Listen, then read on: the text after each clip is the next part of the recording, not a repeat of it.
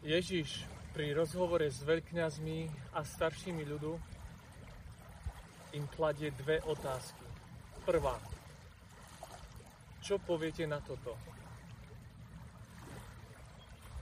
Je to pozvanie na zastavenie a pokojné zamyslenie sa nad významom toho, čo chce potom komunikovať podobenstvom, ktoré bude nasledovať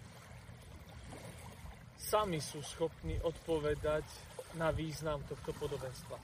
O dvoch synov a otcovi, ktorých oboch otec posiela pracovať do svojej vinice. Prvý spočiatku tam nešiel, nechcel. Zaujímali ho iné veci. Ale potom to oľutoval a išiel pracovať. Druhý reagoval poslušnosťou voči príkazu svojho otca, ale v skutočnosti ani len nevkročil do vinice. A tu je druhá Ježišova otázka.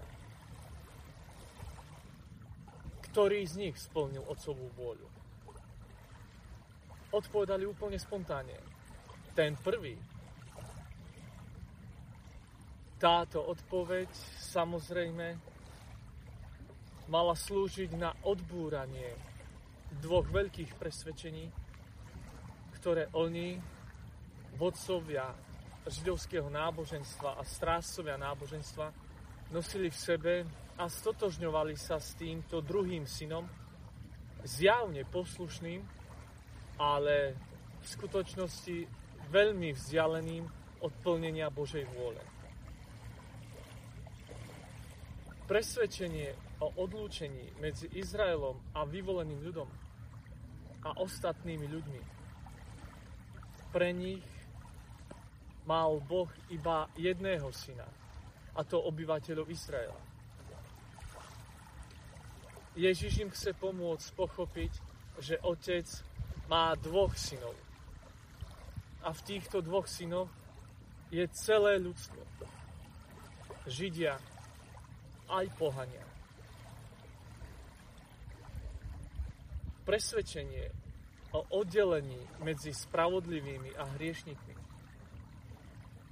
na základe ľudského súdu, osvieteného zákonom a teológiou odplaty. Vyberači daní a prostitútky, teda títo patrili do kategórie zatvrdlivých hriešnikov, ktorí nemali vôbec prístup k spáse boli vylúčení z komunity a nemali s nimi žiadny vzťah. Pretože už boli odsúdení na trest za Boží hnev. Avšak otcovou vôľou je, aby všetky jeho deti chodili pracovať do jeho vinice. Pracovať vo vinici a pustiť sa do práce aby hodnoty Božieho kráľovstva priniesli ovocie v našom každodennom živote a zároveň aj vo svete. Výzva je pre všetkých. Zodpovednosť patrí všetkým. Celému ľudstvu. Židia a pohania. Kresťania i nekresťania. Spravodlivým i hriešným. Dobrým i zlým. Otec verí všetkým a nechce nikoho vylúčiť v jeho pláne, vidieť prinášať dozreté hrozno spravodlivosti a mieru. Jednoty v láske vo vinici sveta. Konať vôľu Otca znamená pre všetkých stať sa v skutočnosti spolupracovníkmi pri budovaní a uskutočňovaní hodnot kráľovstva v našich dejinách. Nie všetci, ale však na túto výzvu reagujú. A nie všetkým dovolíme reagovať na túto výzvu. Prečo? Pokoj vám.